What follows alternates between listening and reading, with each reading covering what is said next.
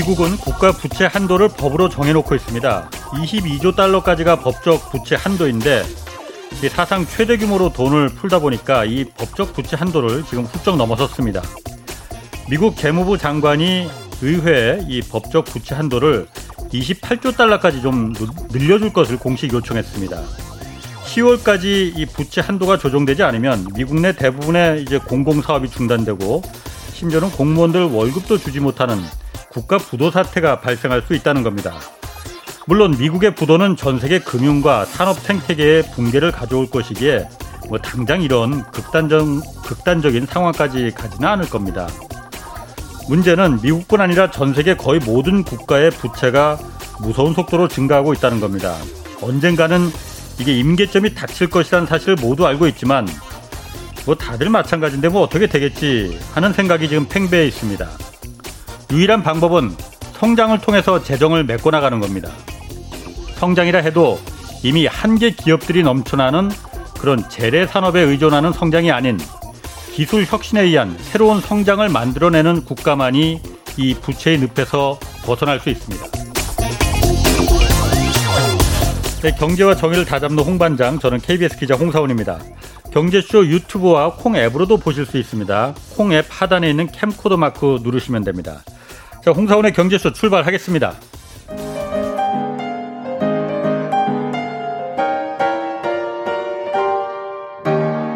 대한민국 최고의 경제 전문가와 함께 합니다. 믿을 만한 정보만 쉽고 정확하게 전해드립니다. 홍사원의 경제쇼. 네, 올해 그 세계 경제가 이제 회복세를 뭐 보이고 있고 또 물가도 계속 오르고 있는데 이게 미국의 시장 금리는 계속해서 이상하게 하락세를 보이고 있습니다. 이유가 뭐고 또 이럴 경우 금리와 자산은 어떻게 될지 그 전망해 보는 시간 좀 갖겠습니다. 김영익 서강대 경제대학원 교수 나오셨습니다. 안녕하세요. 예, 안녕하십니까. 예, 오랜만에 뵙겠습니다. 예, 한 달쯤 된 것 같습니다. 예. 예. 좀 자주 좀 나오시죠. 아, 자주 안 불려주셔서 못 나오겠습니다. 자주 부르겠습니다. 자, 그, 올 초만 해도 말이죠. 이게 과열을 좀 우려할 정도로 특히 미국 같은 경우에 뭐 예. 경제 성장률도 좀 폭풍 성장을 좀 그 기대했었잖아요. 예. 근데 요즘 보면 그게 좀 바뀐 것 같아요. 예. 이 미국 경제 성장에 의심을 품는 그리고 의심을 품는 눈길이 굉장히 많거든요. 이거 어떻게 되는 겁니까? 좀 의심을 품는 지표들이 나오고 있습니다. 그러니까 왜 네. 그런 거예요? 우선 그 상반기까지는 미국 경제가 너무 좋았어요. 예, 예. 1분기 연율로 계산하면 6.3%, 2분기도 6.5%, 예상보다 좀 낮게 성장했습니다. 예. 그래도 빠른 속도로는 어. 회복되고 있습니다. 그래서 과열이라고 다들 했었잖아요. 예, 가열 상태까지는 아니고 가열 네. 여부를 판단하는 게 미국 GDP가 잠재 GDP 능력만큼 네. 얼마나 성장하느냐. 예. 근데 올 2분까지 성장하니까 보니까요. 미국 잠재 GDP 미 음. 의회에서 추정하는데요. 예, 그것보다도 2분기 실제 GDP가 한1.7% 정도 밑에 있거든요. 음, 그래서 가열 성장은 아직은 아니고요. 아, 예. 예, 그런데 이게 작년 2분기 코로나로 마이너스 10.8%까지 떨어졌어요. 네네. 근데 마이너스 1.7%까지 떨어졌으니까 사실 V자 회복이죠. 예, 예. 어. 예, 그런데 이제 문제는 하반기 경제가 어떻게 될 것인가. 음. 일부 경제 지표들이 2분기를 정점으로 좀 둔화되는 조짐이 나타나고 있습니다. 음. 예, 그래서 뭐 블룸버그 컨센서스 같은 데 보면 3분기까지는 예. 경제가 괜찮은데 이제 4분기부터 예. 성장률이 떨어질 것이다. 예. 이렇게 전망하고 있고요. 조금 더 앞서가는 사람들은 예. 2분기가 정점이었을 것이다. 성장률 측면에서 보면은 지금이 예예. 예. 3분기부터 성장률이 떨어질 것이다. 어. 이렇게 지금 전망을 하고 있습니다. 그래요? 예. 아니 V자 반등을 한 지가 뭐 얼마나 됐다고 하자마자 이렇게 다시 또 내려갑니까? 예. 미국 GDP 중에서는 소비가 예. 차지하는 비중이요. 예. 민간 소비. 예, 그게 무려 70%나 돼요. 예. 우리나라 그렇죠. 한46% 되거든요. 예, 예. 근데 미국 사람들이 작년에 집에 있으면서 내구재, 뭐 가전제품, 컴퓨터 같은 거 많이 샀죠. 예, 예. 예, 그리고 그 다음에 이제 좀 놀러 다니니까 신발도 사고 옷도 사고 준내구재를 샀거든요. 예. 예. 그런데 이제 코로나가 진정되니까 미국 소비 지출의 약 65%를 차지한 서비스 지출이 많이 늘어났어요. 예. 예, 그래서 지난 2분기 미국 경제가 6.5% 성장했습니다만 소비는 거의 12%나 증가했거든요. 예. 예 어. 그런데 이 소비가 예. 또 코로나 확산되니까 증가세가 둔화될 것이다. GDP의 70%를 차지하고 있는 소비가 둔화되니까 예. 경제 성장률이 떨어질 것이다. 이런 전망들이 나오는 것이죠. 그럼 지금 델타 변이 이게 그 원인이라는 겁니까? 그러면은? 예, 그것도 그렇고요. 사실 예. 이제 미국 사람들이 소비를 많이 해버렸어요. 상반기에. 그러니까 경제 성장률 6.5%인데 예. 소비는 한 12% 증가했으니까 아. 그동안 음, 저 억눌렸던 소비가 상반기에 예. 돼버린 것이죠. 아. 예, 거기다가 이제 저축한 돈이 상반기에 써버렸으니까 예. 하반기에 쓸 돈이 조금 줄어든 거고요. 아. 예, 그러다가 이제 바이러스 예. 예. 코로나가 다시 확산되니까 좀 밖에 덜 나갈 것이라는 거죠. 그러면 혹시 그 미국 정부에서 예. 왜 이렇게 수표 나눠준 거 있잖아요. 예. 재난 우리나라로 말하면 재난지원금처럼 예. 그게 뭐 1,400달러씩 뭐 1인당 다 나눠줬고 예. 예. 또 600억 달러도 뭐 추가로 나눠주고 뭐 그랬었잖아요. 예. 그게 그러면은 지금 1분기, 2분기까지 경제 성장이 좀 이렇게 폭풍까지는 아니더라도 쭉 올라갔던 게 그 뭐 이른바 그 착시 효과 뭐 이런 겁니까 그러면은? 예. 그래서 2분기 경제 성장 내용 보면요. 예. 수출도 감소했죠. 예. 건설 투자 감소했죠. 설비 음. 투자는 약간 증가했는데요. 예. 이 소비만 증가해가지고 미국 경제가 6.5% 성장한 거거든요. 예. 예. 그런데 뭐 소비를 이제 거의 많이 해버렸기 때문에 예. 하반기에는 증가세가 소비 증가세가 둔화될 것이다. 예. 예 그래서 성장률이 낮아질 것이다. 예. 미국 GDP에서 70%가 소비이기 때문에 예. 절대적으로 미국 경제는 소비에 의존하는 나라거든요. 그렇죠. 예.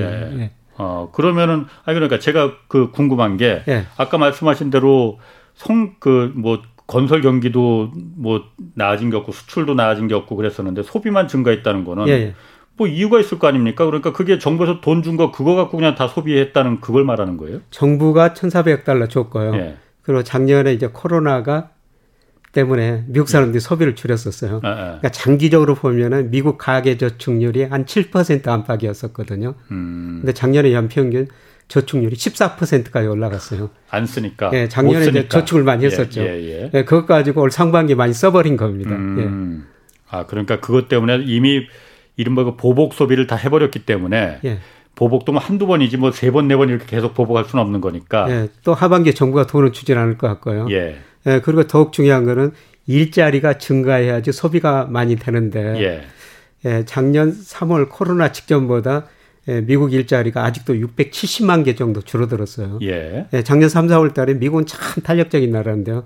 뭐 우리나라 기업이 나쁘다고 직원들 해고할 수가 없죠. 예. 근데 작년 3, 4월 달에 미국 고용이 비농업 부문에서 무려 2,230만 개나 줄어듭니다. 두달 예. 사이에. 예, 예. 그 2,230만 개의 의미가 뭐냐면은 지난 10년 동안 늘었던 일자리가 단 두 달 사이에 없어져 버린 거거든요. 아, 음. 네, 그래서 이제 코로나가 진정되면서 일자리는 늘어나기는 늘어나지만은 올 6월까지 통계, 7월 통계가 이번 주말에 발표가 되는데요. 예.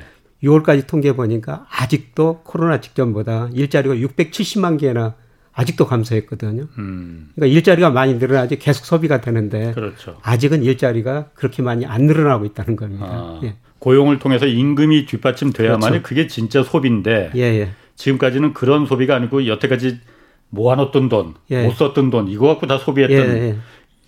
그 진짜 소비는 아니라는 얘기군요. 예, 작년에 이제 미뤘던 소비가 올 상반기에 아. 많이 돼버렸고 정부가 아. 준돈 이게 많이 소비가 돼버린 것이죠. 그러니까 하반기 이제 본격적 소비가 되려면은 예. 고용이 많이 늘어야 돼요.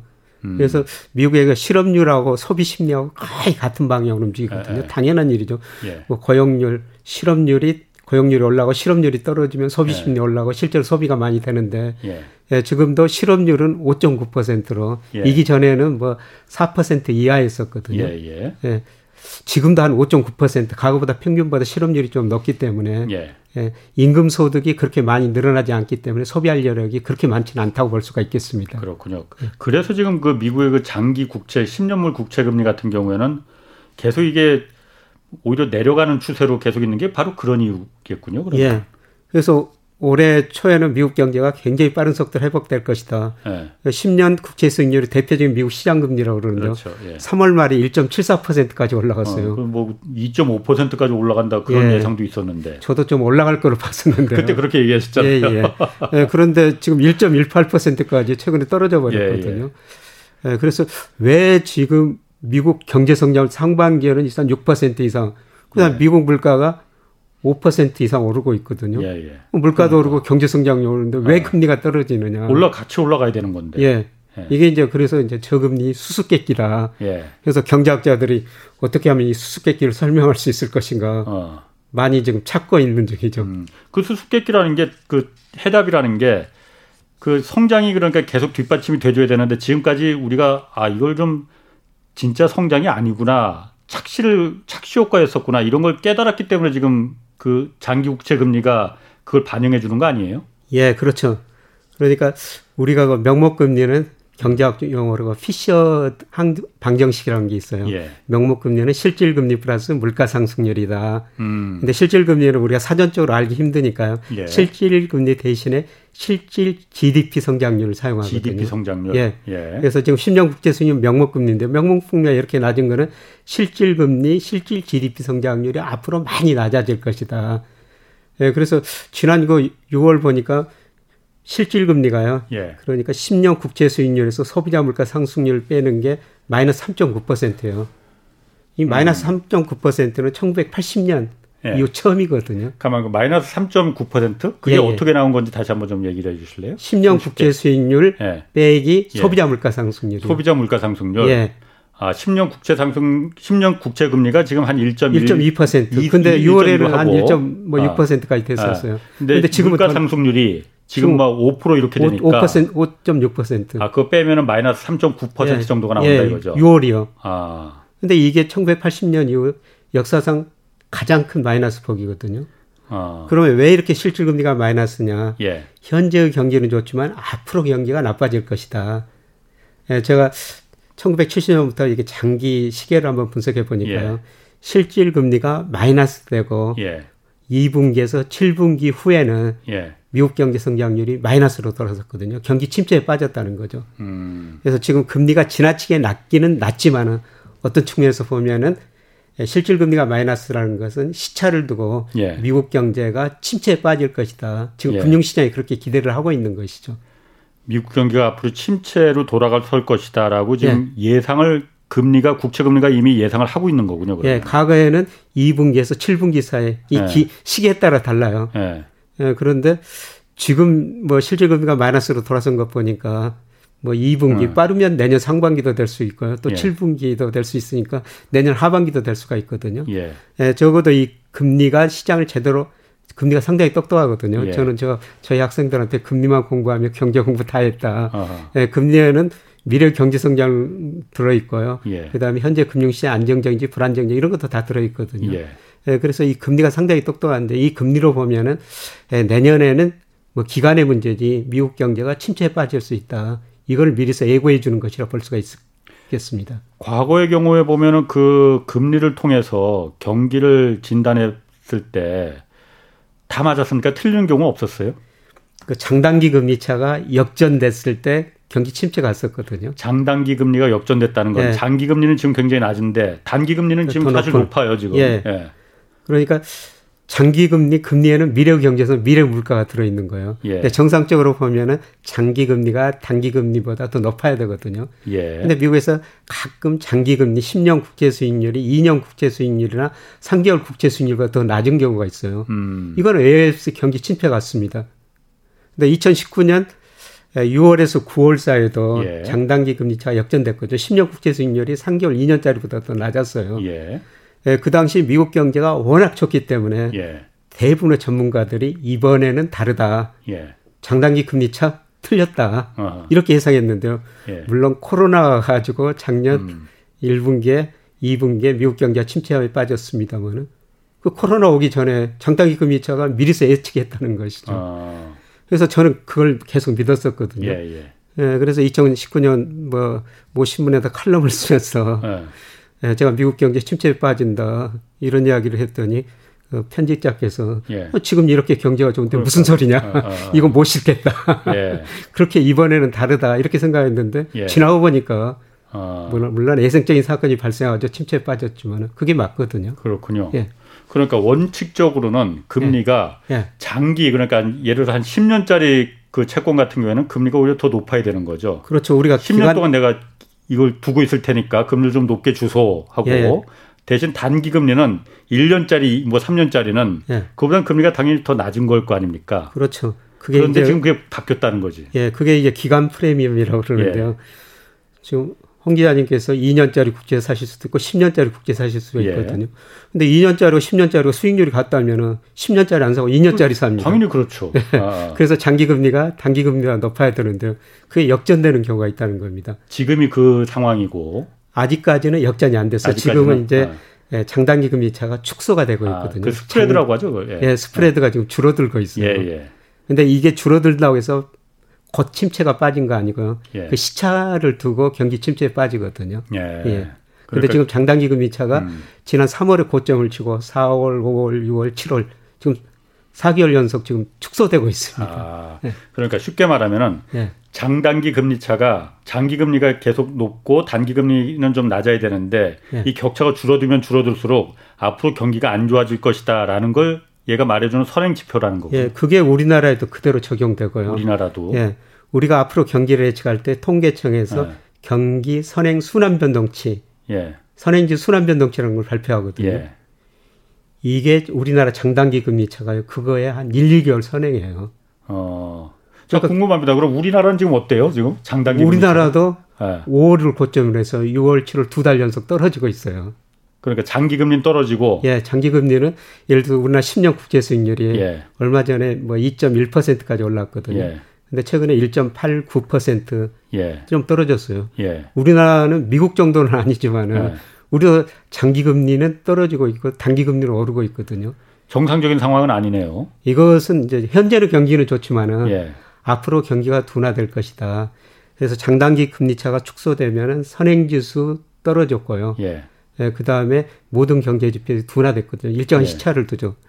예, 그런데 이 경기 선행지수를 보면요. 우리나라 예. 통계청에서도 경기 선행지수를 발표합니다만은 OECD에서 각 국가의 경기 선행지수를 발표해요. 예. 근데 거기 보면은 우리나라 선행지수가 세계에서 다른 모든 선행지수에 비해서 선행합니다. 우리나라가? 예. 그, 그, 특별한 이유가 있는 건가요? 우리가 수출 의존도가 높으니까요. 아, 그래서? 예. 아, 그것도 그럴 수 있겠네요. 예. 그래서 우리나라 경기 선행지수 OECD 전체 경기 선행지수에 한 예. 5개월 정도 선행하고 있고요. 예. 그 다음에 뭐 다른 미국이나 중국 선행지수에 비해서도 한 3 내지 5개월 선행하고 있거든요. 예. 그러니까 우리나라 경제를 보면 세계 경제 흐름을 알 수가 있다는 겁니다. 아. 네, 그래서 뭐 한국 경제를 세계 경제 풍향계, 예. 뭐 탄광 속의 음. 카나리아 예, 예. 이런 이야기가 계속 나오는 어. 거죠. 네, 그런데 제가 우리나라 선행지수 어. 지금 제일 빠른 속도로 제일 어. 올라왔고요. 어. 지금 OECD에서 6월까지 발표했는데 6월까지는 올라왔어요. 예. 아마 7월도 제가 예측하면 좀 올라갔을 것 같습니다. 근데 제가 예측하면은 이 8월, 9월에 우리나라 선행 지수가 거의 정점을 칠 것으로 제 모델에 예, 그렇게 나오거든요. 예. 예 그렇다면은 오이 선행 지수 전체도 뭐 5개월 후행하니까 올 연말쯤 고점을 치고 예. 시차를 두고 내년 하반기가 가지는 전 세계 경제가 다 나빠질 거라는 거죠.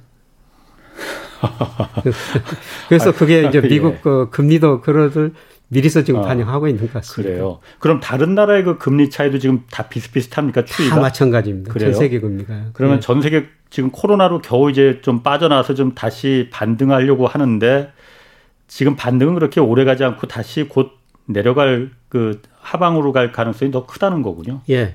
그게 결국 처음에 그 말씀하신 부채 문제거든요. 예. 사실 2008년 글로벌 금융위기 작년 코로나 경제 위기를 겪으면서 예. 각국 정부가 돈 너무 많이 쓰고 예. 그다음에 중앙은행 금리 0% 내리고 돈 많이 풀다 보니까 그렇죠. 예. 뭐 미국 등 선진국은 정부가 부실해졌고요. 예. 중국 기업이 부실했고 우리나라는 대표적으로 가계가 부실한 그렇죠. 나라거든요. 예. 이각 경제 주체 부채가 너무 많으니까 아. 이 소비할 여력, 투자할 여력이 갈수록 줄어드는 거예요. 예. 예. 예. 그래서 다행히 이제 저금리라도 유지돼서 예. 예. 그런 것들이 지금 지속할 수가 있습니다만 예. 한계가 있다는 거죠. 한계가. 예, 예. 그렇군요. 그러면은 어쨌든 그, 어, 금리가 지금 사실 이게 적정 수준보다 그, 그 굉장히 낮은 거잖아요. 예, 예. 그러니까 원래 장, 아까 말씀하신 이제 10년 그 장기 국채 예. 그게 일반적인 시장 금리라고 하잖아요. 예.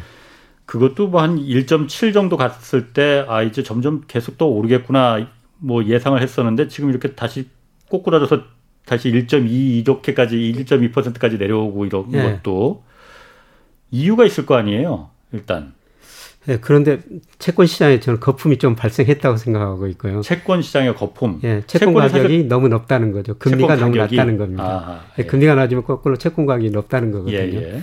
그러니까 미국이나 우리나라 보면 아주 장기적으로 보면은 금리는 명목 경제 성장률하고 비슷하거든요. 예. 명목 경제 성장은 실질 경제 성장률 플러스 물가 상승률이에요. 실질 경제 상승률 플러스 물가, 상승률. 예. 예. 물가 상승률을 반영한다 이거죠. 예. 예. 그래서 아주 그 미국 장기적으로 보면 1990년부터 작년까지 보면요. 예. 예. 명목 GDP 성장률이 4.3%였습니다. 네. 예. 그다음에 10년 국채 수익률 평균도 4.4%였고요. 거의 비슷해요. 어, 같이 같네요. 예. 아.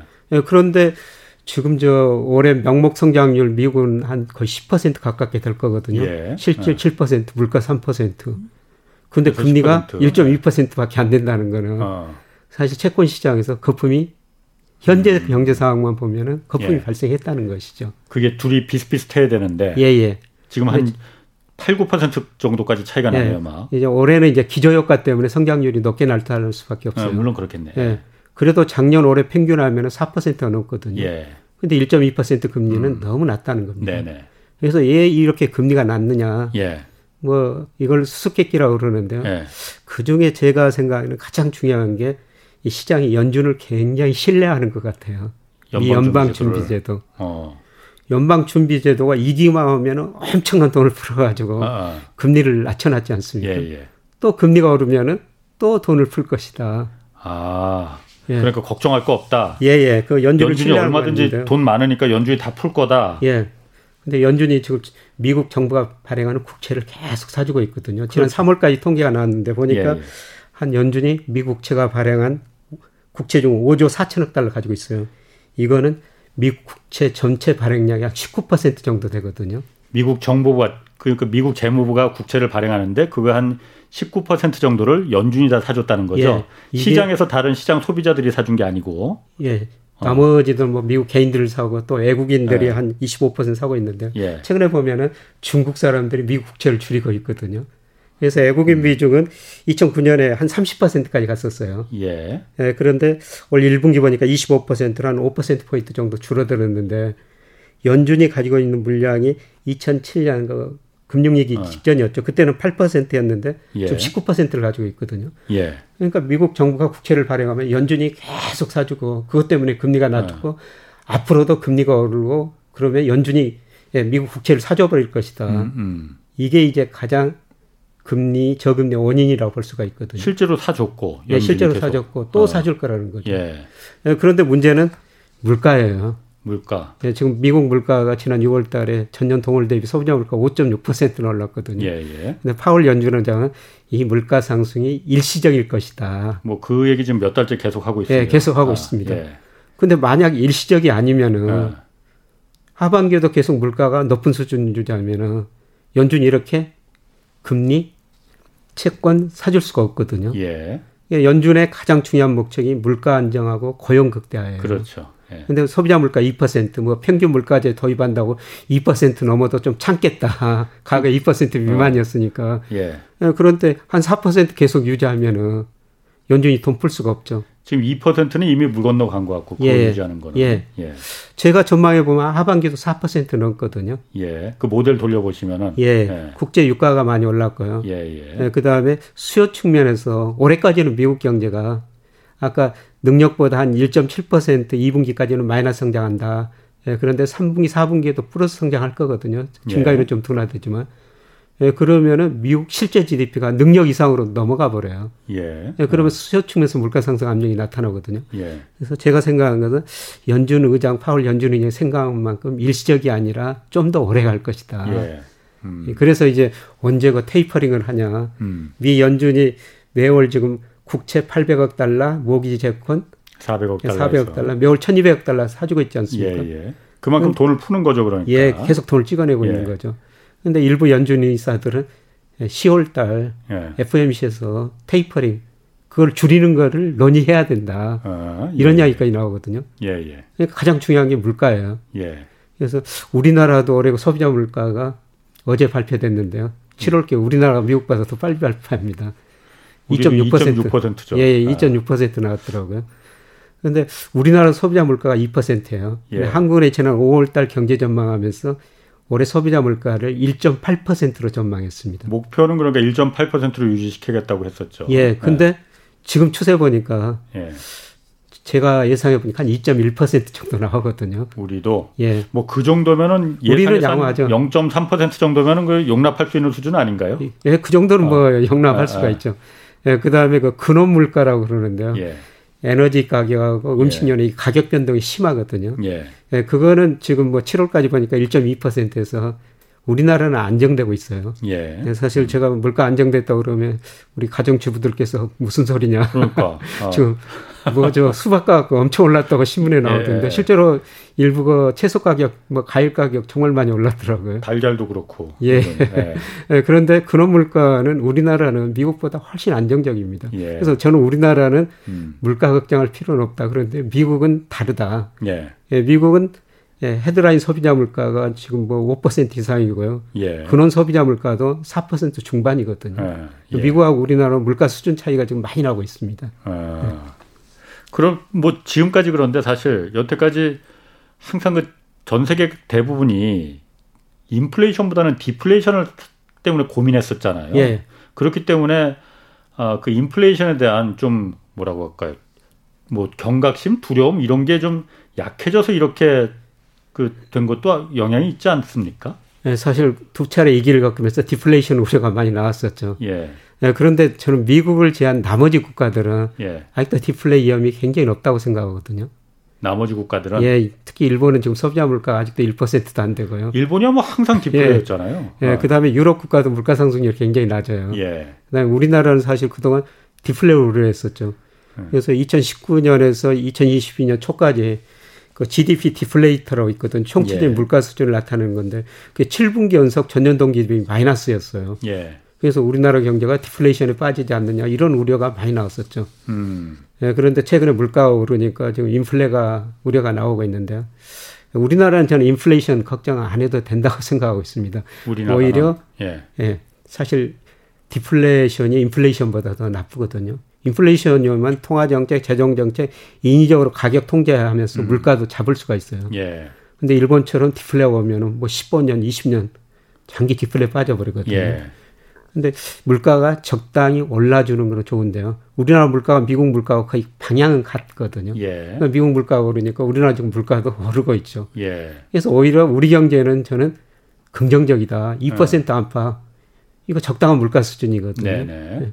그래서 우리 경제는 인플레이션 우려는 우리나라에는 저는 없다고 생각하고 음, 있습니다. 오히려 긍정적이다. 지금 어쨌든 지난달 물가 상승률이 한국 같은 경우 2.6%였어요. 미국만 5%뭐 6% 이렇게 되는데 예. 그보다는 약하지만은 그래도 한국은행에서 목표치를 잡고 있는 1.8%보다는 약간 좀 높긴 하지만은 네. 이 정도면은 어 낮은 것보다는 낮다. 예. 디플레보단 차라리 인플레가 낫다 이런 그렇죠. 말이죠. 네. 한국의 통화 정책 목표가 미국과 마찬가지 소비자 물가 상승률이 2%거든요. 예. 예. 근데 올해 이제 전망이 1.8%였고요. 근데 예. 실제로는 올해 2%를 좀 넘어설 것이다. 음. 예, 그런데 2% 약간 벗어난 거 그동안 우리 물가가 계속 2% 밑돌았어요. 예. 특히 2019년, 2020년에는요. 예. 우리나라 소비자 물가 연간 0.4, 0.5%밖에 안 올랐거든요. 굉장히 안정적이었어요. 물가는 항상 오른 것 같은데. 우리가 체감 물가하고요. 예. 그래서 물가 지수를 작성할 때한 예. 460개 품목을 통계청에서 조사하거든요. 예.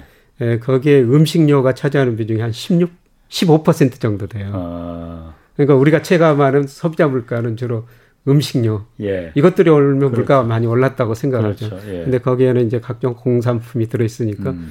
뭐 공산품 가격은 사실상 조금 떨어진 거죠. 아, 예. 그래서 그렇구나. 전체적인 물가 수준은 예. 예. 상당히 안정적입니다. 우리나라는. 그렇군요.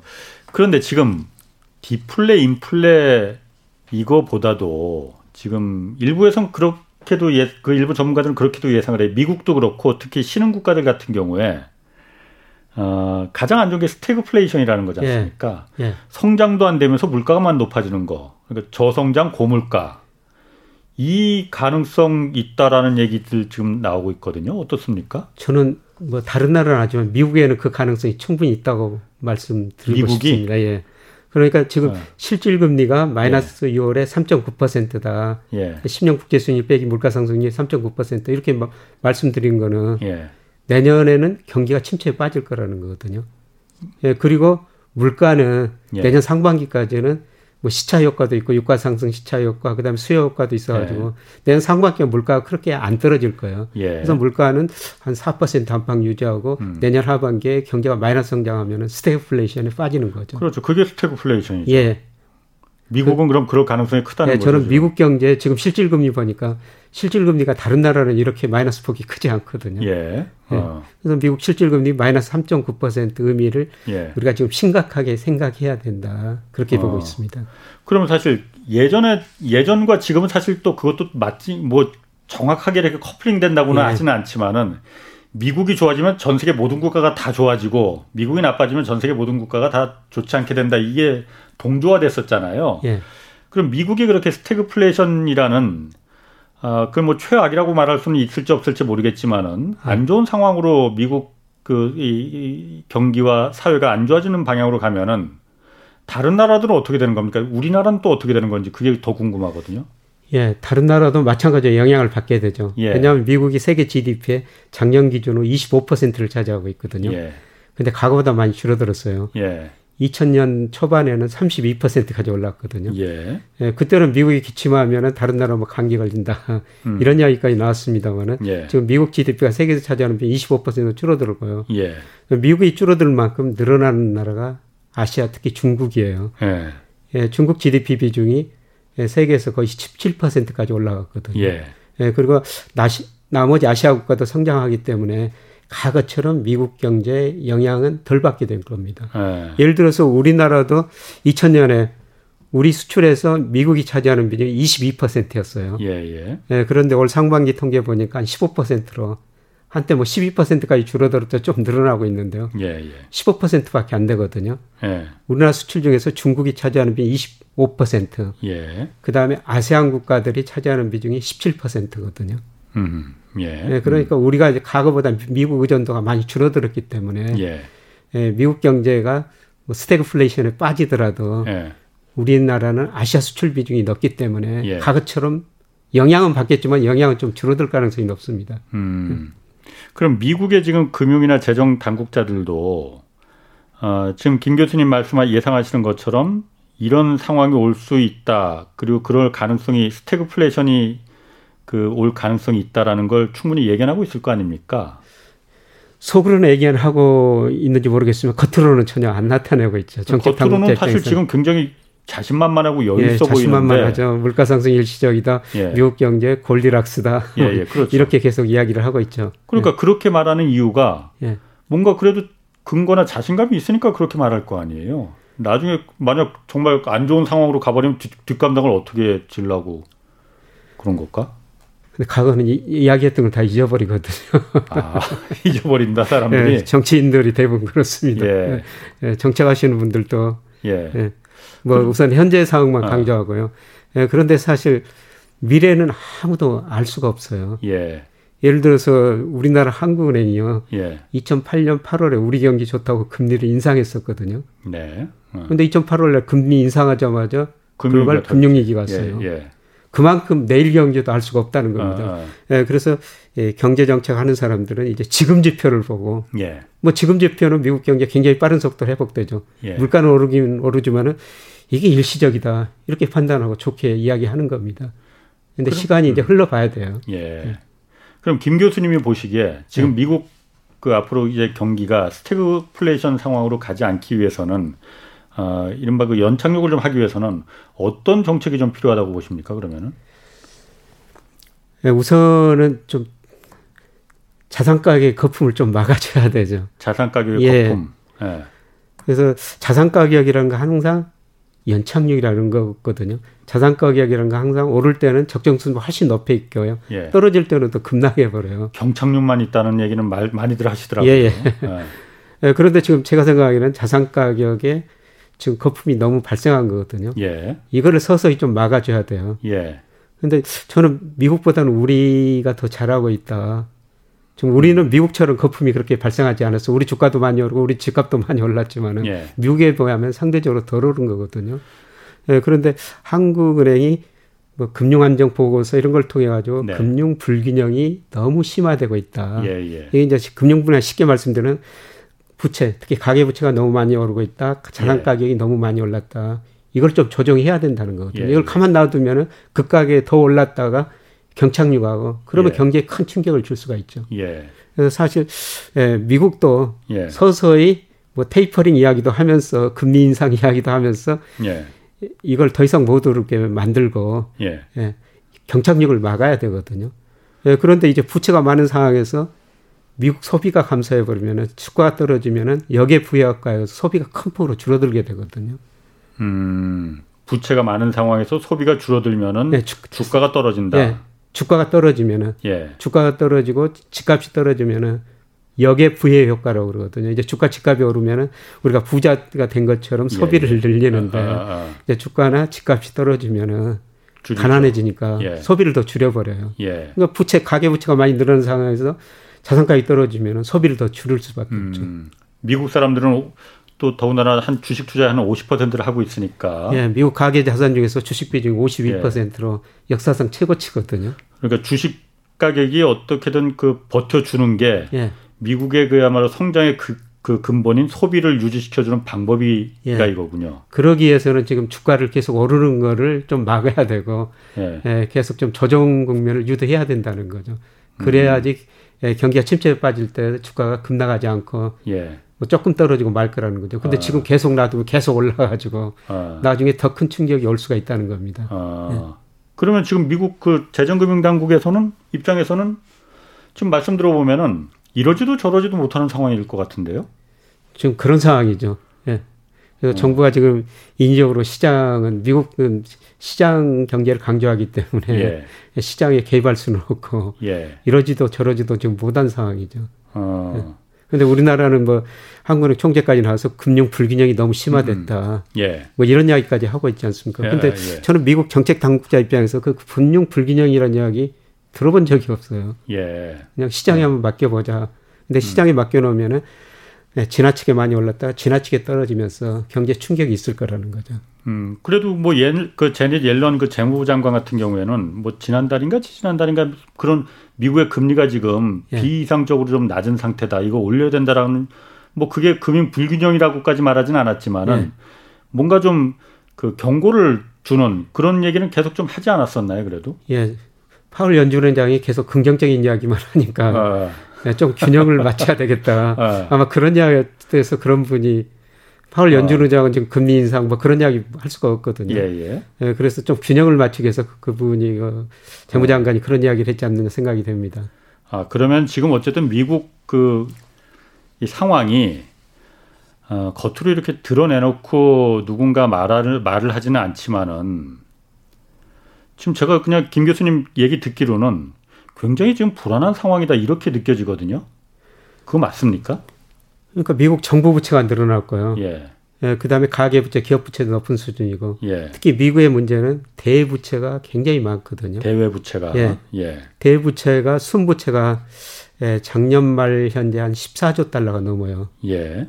GDP 대비 순 부채가 67%거든요. 예. 그러니까 미국은 정부가 뭐 돈을 많이 쓰다 보니까 재정 적자가 지금 2차 대전 이후로 작년에 GDP 대비 13% 정부 부실해졌죠. 예, 예. 그다음에 가계 기업 부채 많죠. 예. 그러니까 대외 쪽에서 다 부실한 거예요. 예. 그래서 미국의 그 대내 불균형이 지금 음. 심화됐다. 예. 그래서 이런 이야기가 나오는 거고요. 예. 뭐 대불균형 심화된 것을 어떻게 해소할 수 있냐. 결국 미국 사람들이 좀 소비를 줄일 수밖에 없거든요. 예. 그래서 미국 사람들이 그동안 달러는 기축통화를 이용해 가지고 사실 달러 찍어내 가지고 그 돈 가지고 그렇죠 유지했죠. 뭐 중국에서 네. 옷도 사고 신발도 사고 예, 예. 뭐 세계 경찰 국가 노릇을 하고 있는 거거든요. 네. 예, 그런데 그러다 보니까 지금 미국 대부채가 너무 늘어나고 있다는 겁니다. 예. 예, 그래서 이 대부채가 언제까지 지속될 수 있을 것인가. 예. 이게 경제학자들의 관심사거든요. 어. 그래서 세계 중앙은행이 저 외환 보유고가 있지 않습니까? 예, 예. 예, 2000년대는 한 71% 애완 보유액 중 71%를 달러로 가지고 있었어요. 네. 근데 작년에 IMF 통계 보니까 59%로 줄어들었거든요. 예. 예. 달러 비중을 점점 줄이고 있다는 겁니다. 예. 음. 달러에 대해서 과거처럼 이제 믿을 수가 없다. 음, 음. 예, 그런 생각이 들어가지고 계속 줄이고 있고요. 예. 저는 이게 앞으로도 줄어들리라고 보고 있어요. 예. 예, 그럼 외국인들이 미국 국채를 발행하면 그거를 특히 중국이 사줬는데 안 사주면은 미국 정부가 국채 발행을 줄일 수밖에 없거든요. 예. 그러려면 음. 재정 적자를 줄여야 된다는 거죠. 예. 정부가 돈을 쓰고 예, 무역 적자를 줄이려면 미국 사람들이 소비를 줄여야 됩니다. 음. 예, 사실 미국 경제가 지금 작년 올해 작년 코로나 경기 침체를 겪으면서 상당히 어려워졌었거든요. 예. 예, 그런데 적자는 오히려 더 늘어나고 있어요. 예. 아직도 미국 사람들이 수출보다는 수입을 훨씬 더 많이 늘리고 있다는 겁니다. 소비가 줄질 않았다는 거군요. 예, 그래서 음. 이 대불균형을 줄려면 미국 정부가 좀 돈을 덜 쓰고 예. 미국 가게가 소비를 좀 줄여야 되거든요. 지금 사실 뭐 전 세계 미국뿐만이 아니고 전 세계 거의 모든 나라들이 다 그 부채가 늘어나는 상태잖아요. 아까 예. 제가 오프닝에서도 잠깐 말했듯이 그런데 어쨌든 그 이제 우리나라는 사실 정부 부채보다는 가계 부채에 좀그 그 많이 전가를 시켰고 예. 중국은 뭐 사실 그뭐 기업, 부채 기업 부채가 예. 많고 일본도 250% 정도나 뭐 GDP 대비해서 250%나 좀 부채가 지금 되는 상태잖아요. 미국도 예. 지금 100%를 넘어갔고 예. 정부 부채를 좀 줄이는 방법은 금리가 낮은 상태에서 성장이 계속 올라가는 그래서 세수가 좀 늘어나서 예. 정부가 빚을 좀 탕감하는 그 방법밖에 없는 거잖아요. 예. 그러니까 일본 정부 부채가 작년 말 기준으로 GDP 238%거든요. 예. 어. 예. 그런데 일본 정부가 그래도 버티는 이유는 예. 금리가 낮기 때문입니다. 어, 어. 예, 일본 지금 국채 10년 수익률이 0.02 0%거든요. 예. 그러니까 거의 이자를 안 준다는 거죠. 예. 예. 그리고 일본 정부가 버티는 것은 부채 증가율보다는 명목 성장률이 약간 좀 높아요. 음, 음. 예, 그래서 이제 견딜 수 있는데. 예. 근데 가장 좋은 방법은 이제 정부 부채를 줄이려면은 그냥 경제가 성장해야 되죠. 그러니까 어. 정부 부채 비율은 분모에가 예, 명목 GDP가 들어가 있고 분자에가 정부 부채가 들어가 있거든요. 예. 이걸 이제 줄이려면은 분자에는 부채를 좀 줄이든 정부가 돈을 써든지 예. 아니면 예. 경제가 성장해가지고 명목 GDP를 늘려버리면 부채 비율이 줄어들어요. 예. 그래서 가장 좋은 방법은 부채를 줄이는 방법은 정부가 돈을 덜 쓰든지 아니면 경제가 성장하면 되거든요. 음. 근데 이 경제 성장인 게 하루아침에 이루어질 수 없으니까 지금 명목 GDP라는 것은 아까 말씀드렸지만 물가 상승률 플러스 실질 GDP 성장률이거든요. 네. 네. 실질 GDP 성장 한 번에 올리기 힘들어요. 그렇죠. 그렇다면은 부채 비율을 낮추려면 물가를 올려버리면 됩니다. 물가를. 네, 물가를 올려보면 분모에 있는 명목 GDP가 분모가 커지니까 아. 부채 비율이 낮아져 버리거든요. 그러니까 예전에 네. 지금 독일 바이마르 공화국이나 예. 이런 때 하이퍼플레이션이라고 하잖아요. 예. 빵 한 개 막 뭐 몇 조원 예, 이렇게 하듯이 예. 그런 하이퍼플레이션이 오면은 국가 부채는 일거에 다 해결할 수 있겠네요. 예, 그렇습니다. 예, 그래서 일부 정부에서는 예, 미국도 그렇지 않느냐. 예. 일부 경제학자들이 그런 주장을 하고 있거든요. 예. 인플레이션을 이렇게 하죠. 부채를 낮춰가지고 또 정부가 돈을 쓸 것이다. 아, 아. 부채 비율을 낮추게 만들어 가지고 인플레이션을 유발시켜서 예. 그럼 정부 부채가 좀 낮아지니까 예, 예. 아, 빵 한 개 주면 그게 1억 달러짜리가 돼 버리니까. 그런데 그 인플레가 발생하면은 예. 사실 가난한 사람들은 더 힘들죠. 어, 물론 그렇죠, 예. 당연히.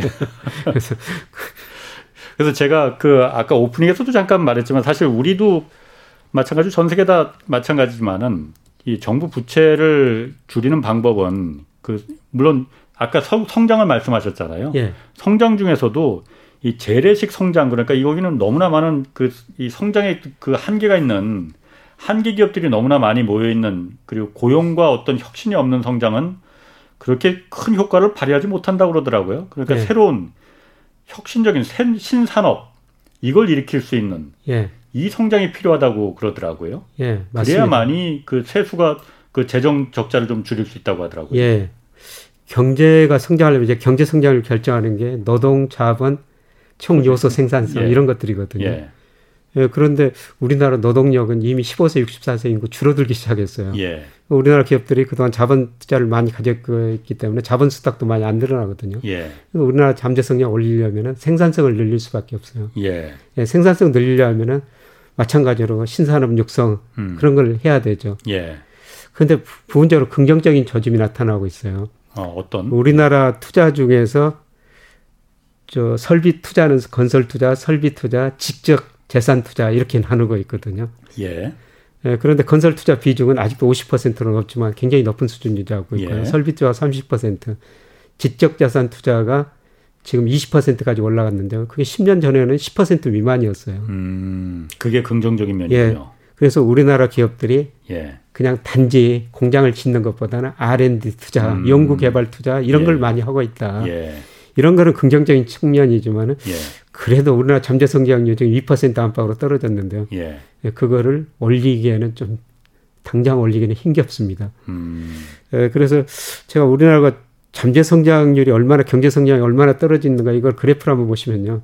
제가 우리나라 역대 대통령 집권기와 연평균 경제 성장을 쭉 그려보면은 예. 대통령이 바뀔 때마다 계단식으로 떨어졌어요. 어, 그래요? 네. 왜 그럴까? 네, 그만큼 잠재 성장률이 하락하고 예. 있다는 거죠. 예. 예, 그래서 과거에 80년대는 우리 잠재 성장이 한 10%였거든요. 예. IMF 경제위기 겪으면서 한 5% 안팎으로 떨어졌고요. 어. 그리고 최근에는 2% 안팎으로 떨어졌거든요. 예. 예. 잠재 성장을 결정하는 노동이 감소하고 예. 자본 스탁이 이미 많이 축적돼 있고 그래서 생산성 증가, 뭐 신산업 육성 예. 이런 거로 성장률이 한번 올라가야 되는데요. 음. 예, 저는 이 계단이 한번 다음 대통령 집권 기간 때 올라가는 걸 정말 보고 싶은데 음. 예, 이게 쉽지 않거든요. 그러니까 새로운 모멘텀을 뭔가 새로운 산업 성장을 진짜 성장을 뒷받침할 수 있는 혁신적인 어떤 산업이 예. 튀어나와야 된다는 거군요. 예, 그렇죠. 예, 그리고 아까 우리 기업 부채 말씀하셨습니다. 작년 기준으로 보면은 우리나라 중소기업 절반 정도가 이자 보상 비율이 1 미만이거든요. 그러니까 1 미만이라는 건 이자 보상 비율이라는 게 뭘 말씀 말하는 거예요? 영업이익 내 가지고 이자를 갚으면요. 네, 갚을 이자 나누기 영업이익. 예, 예. 예. 음. 그것도 못 갚는다는 아, 거군요. 예, 그러니까. 1 미만이면은 예. 영업이익 내 가지고 이자도 못 갚는 예. 그게 50% 정도 되고요. 예. 대기업도 한 25% 정도 돼요. 예. 그러니까 음. 이런 기업들이 투자를 할 수가 없죠. 그렇죠. 예. 이자 내기도 바쁜데. 예. 예. 그래서 뭐 구조조정이라면 구조조정인 게 사실 쉽지 않은 일이거든요. 예. 예 음. 구조조정하고 새로운 산업이 나타나면서 그거를 네. 성장을 주도해 가야 되는데요. 네. 예, 그거는 뭐 일시에 이루어질 수 있는 일은 아닌 것 같습니다. 그렇군요. 예. 그럼 어쨌든 앞으로 이제 그 이제 금리도 어 분명히 올라갈 거예요. 우리도 그 분명히 올라갈 거 아닙니까? 예. 그리고 또 경제 성장률이 생각했던 것만큼 그렇게 막 폭풍 성장 이런 거 아니더라 보니까는 예. 보니까 오히려 내려가는 걸 좀그 예. 지금 조심해야 된다 그 정도까지 와 있지 않습니까? 그럼 이게 우리 주식 시장 그리고 또 주택 시장 여기 미치는 영향 어떤 영향을 미치게 될까요? 저는 우선 어, 미국 중심으로 세계 주택 시장, 뭐 주시장 다 거품이 발생했다고 보고 있거든요. 예. 그래서 미국 거뭐 버피 지수라고 그러는데요. 네. 예, 시가총액이 명목 GDP에서 얼마나 높은가 네. 이걸 나타내는 지표인데요. 주식 시장에 어, 얼마나 거품이 껴 있는가. 예. 그 시가총액 미국 전체 주식시장 시가총액 가면 올 1분기 318%거든요. 예. 2000년 IT 거품 분기 직전 200%였어요.